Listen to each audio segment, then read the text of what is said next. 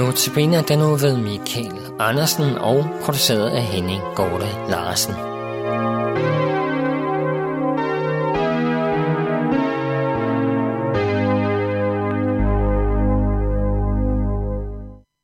Og i dag der øh, læser vi nu vers fra Zakarias' bog, kapitel 14, fra vers 6 til 9. Der står sådan her. På den dag skal der hverken være hede eller kulde eller frost. Det skal være en lang dag. Herren kender den. Ikke dag og nat.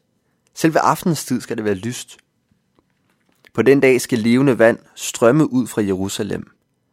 Halvdelen skal strømme ud i havet i øst, og halvdelen ud i havet i vest. Både sommer og vinter. Der skal Herren være konge over hele jorden. På den dag skal Herren være en, og hans navn være et. Lad os bede. Mægtige Gud, vi takker dig for dine løfter om at gøre alting på denne jord godt igen. Vi beder dig snart om at komme i din godhed og nåde og opfylde disse løfter. Amen. Vi er nu kommet til øh, ugens sidste andagt. Øhm, gennem den her uge der har vi set på fem forskellige personer, der har givet os fem forskellige budskaber efter et møde med Gud. I søndag så vi på Abraham, som mindede os om, at vi nogle gange må give afkald på noget for at tjene Gud. Efter det så vi på Moses, som viste os Guds herlighed, som vi må reflektere i vores liv. Vi mødte kong David, som var en synder ligesom os, og mindede os om, at vi har brug for at bekende vores synder for Gud for at få tilgivelse. Så læste vi om Esajas og Guds hellighed og vores urenhed, der kun kan blive renset ved at tro på Jesus. Og i går, i går så vi så på Jonas, der lærte os, hvordan Gud har en plan om at frelse folk. Vi slutter nu af med den her fantastiske tekst fra Zakarias bog, der handler om Guds løfter for vores fremtid. Versen er taget ud af en længere tale, der alt sammen handler om, hvordan Gud kommer og nyskaber jorden. Før vores vers, der står, at jøderne skal vende om til Jesus og tilbe ham, som de korsfæstede. Det her det er de tegn, som Paulus gentager i Romerbrevet, og som er et tegn på, at verdens tid er ved at være slut. Vi læser altså i dag om den tid, der skal være lige inden Jesus kommer. Igen. Og det, der så bliver beskrevet, det er et slags utopia. Zacharias, han taler til jøder, der efter mange år har, eller i mange år har levet i eksil i Babylon, og nu begyndt at vende tilbage til Israel for at genopbygge landet.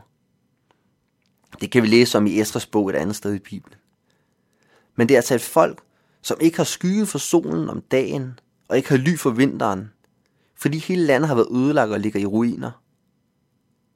Derfor er det heller ikke så underligt, at Isaias, at Zacharias først beskriver det, beskriver Messias-tiden, ved at skrive, at det skal være en tid, hvor det hverken er for varmt eller for koldt. Når man har prøvet at rejse i Israel, så ved man, at både varmen om sommeren og kulden om vinteren kan slå en helt ud. Men når Jesus kommer igen, så skal ikke engang vejret kunne være en plage for os.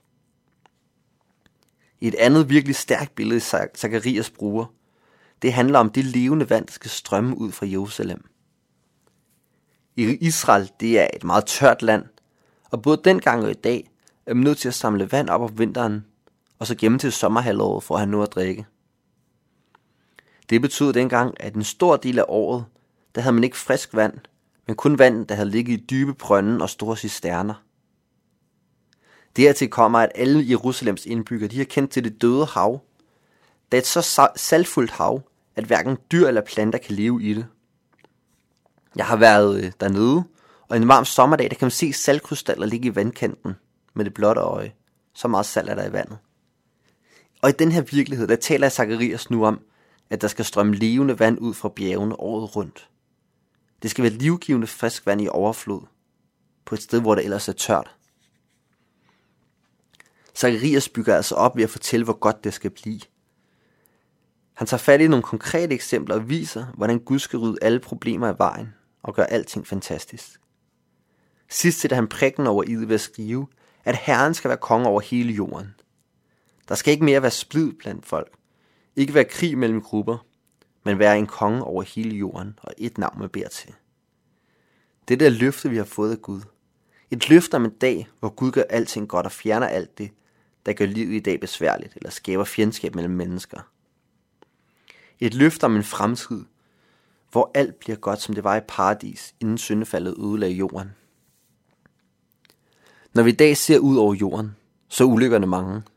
Krige, hungersnød, forfølgelser, naturkatastrofer kæmper alle sammen om mediernes opmærksomhed. Men en dag skal det være slut. Det er Guds løfte, og det er vores håb for fremtiden. Og det er et håb, der ikke skal briste. Himmelske Far, tak at du har givet os et løfte og et håb om en fremtid, hvor vi skal se dig som konge i magt og herlighed. Lad snart dagen komme, hvor du gør alting godt og skaber fred på jorden. Amen.